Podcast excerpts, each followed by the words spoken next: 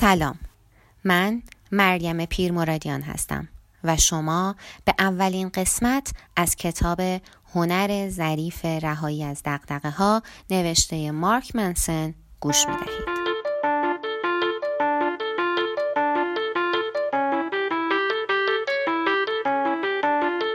از همراهیتان سپاسگزارم.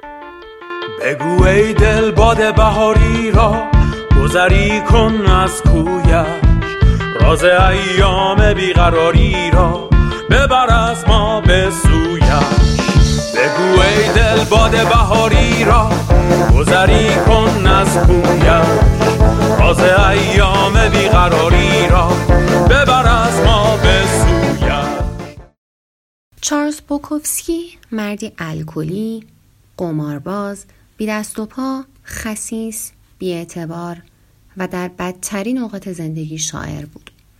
بعید است کسی روزی برای یافتن اصول زندگی بهتر به سراغ او برود یا منتظر باشد نامش را در یک کتاب خودیاری ببیند و دقیقاً به همین دلیل او بهترین نقطه آغاز است.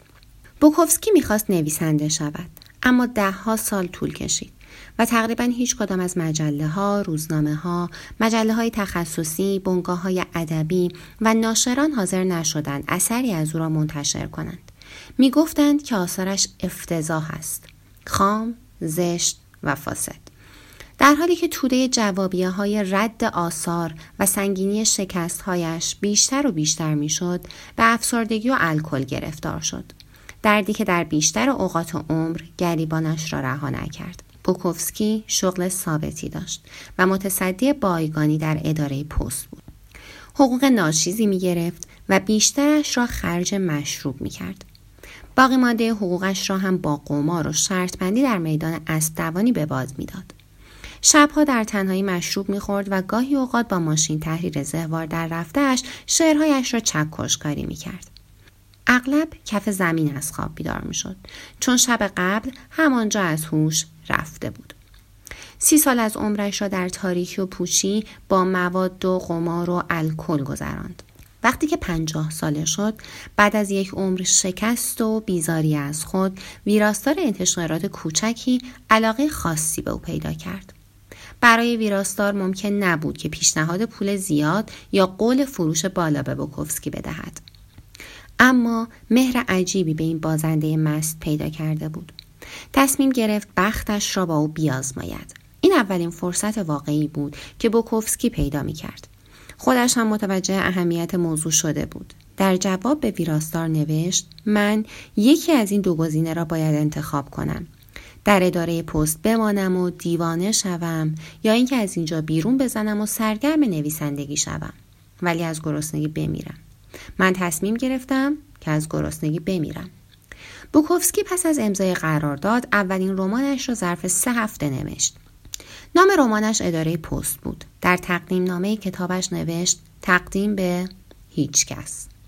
بوکوفسکی شاعر و رمان نویس موفقی شد. 6 رمان و صدها شعر منتشر کرد و بیش از 2 میلیون نسخه از کتابهایش فروخته شد. برخلاف انتظار همه، به ویژه خودش، به شهرت رسیده بود. داستان‌هایی مثل داستان زندگی بوکوفسکی سرچشمه روایت‌های فرهنگی ما هستند. زندگی بوکوفسکی تجسمی از رویای آمریکایی است. یک نفر برای آنچه می‌خواهد می‌جنگد، هرگز تسلیم نمی‌شود و بالاخره به بزرگترین رویاهایش دست می‌یابد. عملاً فیلمی آماده است تا کسی بیاید و آن را روی پرده سینما ببرد. ما همگی به داستان‌هایی مثل داستان بوکوفسکی نگاه می‌کنیم و می‌گوییم: دیدی، اون هیچ وقت تسلیم نشد، هیچ وقت از تلاش دست بر نداشت، همیشه به خودش ایمان داشت، در برابر همه دشواری‌ها استقامت کرد و به چیزی که می‌خواست رسید. پس عجیب است که روی سنگ قبر بوکوفسکی این جمله حک شده: سعی نکن. با وجود فروش کتاب‌ها و کسب شهرت، بوکوفسکی هنوز بازنده بود. کامیابی او از این حقیقت ریشه گرفته بود که میدانست بازنده است. بازندگی را پذیرفته بود و بعد صادقانه درباره‌اش نوشته بود. او هرگز سعی نکرد چیزی غیر از خودش باشد. نبوغ بوکوفسکی در گشودن گره‌های دشوار یا تبدیل شدن به غول ادبی نبود. کاملاً برعکس این بود. نبوغ او صداقتش بود، به ویژه هنگامی که از جنبه‌های ناخوشایند وجود خود می‌نوشت و شکست‌ها و ناکامی‌هایش را همرسان می‌کرد. این داستان واقعی موفقیت بوکوفسکی است. کنار آمدن او با خودش به عنوان یک شکست خورده. بوکوفسکی هیچ انگیزه‌ای برای موفقیت نداشت، حتی پس از به شهرت رسیدن. وقتی به نشست‌های شعرخوانی می‌رفت، بیش از اندازه مست بود و به حاضران ناسزا می‌گفت. شهرت و موفقیت او را به انسانی بهتر تبدیل نکرد. همینطور هم به خاطر تبدیل شدن به انسانی بهتر نبود که به شهرت و موفقیت رسید. پرورش نفس و موفقیت اغلب همراه با هم رخ می‌دهند، اما این لزوماً به این معنا نیست که اینها هر دو یکی هستند. فرهنگ امروز ما خلاصه شده است در انتظارات مثبت اما غیر واقعی. خوشحال‌تر باشید، سالم‌تر باشید، بهترین باشید، بهتر از دیگران، باهوش‌تر، فرست‌تر، ثروتمندتر، جذاب‌تر، معروف‌تر، سازنده‌تر، رشک برانگیزتر و تحسین شده‌تر. بی‌نقص و شگفت‌انگیز باشید، هر روز طلا بخورید و در حالی که همسر سلفی انداز و دو کودک و نصفتان را برای خداحافظی میبوسید، در بالگردتان بنشینید و به سوی دفتر کارتان بروید. شما شغل فوق‌العاده لذت بخشی دارید و روزهایتان را صرف انجام کارهای بسیار ارزشمندی می‌کنید که احتمالاً روزی کره زمین را نجات خواهد داد. اما اگر یک لحظه دست نگه دارید و واقعاً به این فکرها فکر کنید، متوجه می‌شوید که توصیه‌های مرسوم زندگی، تمام توصیه‌های مثبت و خودیارانه‌ای که هر روز می‌شنوید، در واقع بر نداشته‌هایتان تمرکز دارد.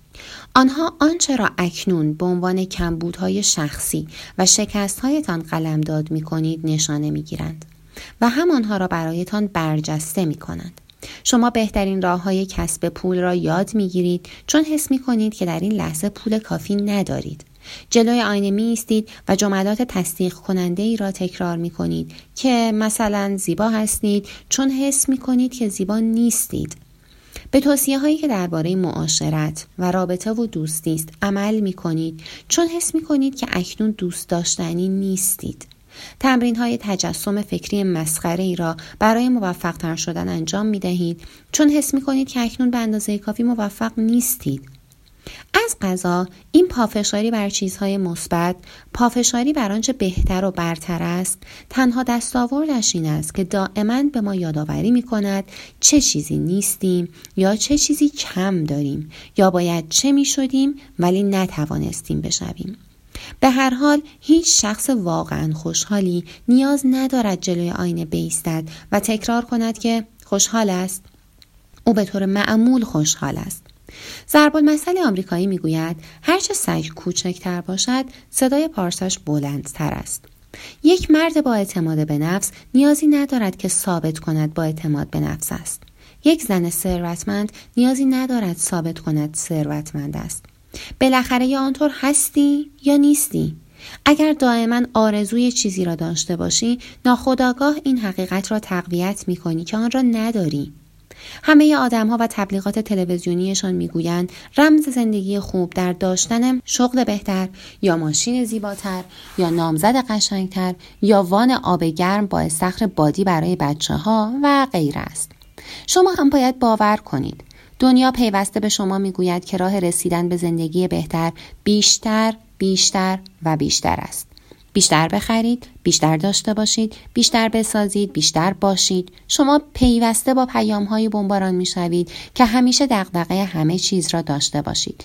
دغدغه خرید تلویزیون جدید، دغدغه مسافرتی بهتر از مسافرت بقیه همکاران، دغدغه خرید محوطه چمن تزیینی جلوی خانه، دغدغه خرید یک مونوپاد خود، دغدغه خرید یک گوشی بهتر. چرا؟ حدس من این است دغدغه داشتن چیزهای بیشتر برای رونق اقتصاد خوب است و اگر داشتن اقتصاد پر رونق هیچ اشکالی ندارد، داشتن دغدغه‌های بیش از اندازه به سلامت روحی و روانی آدم آسیب می‌زند. باعث می‌شود بیش از حد به چیزهای ظاهری و ساختگی وابسته شوید و زندگیتان را وقف دنبال کردن سراب خوشحالی و رضایت کنید. کلید زندگی خوب داشتن دغدغه‌های بیشتر نیست، بلکه داشتن دغدغه‌های کمتر، واقعی‌تر، ضروری‌تر و مهمتر است.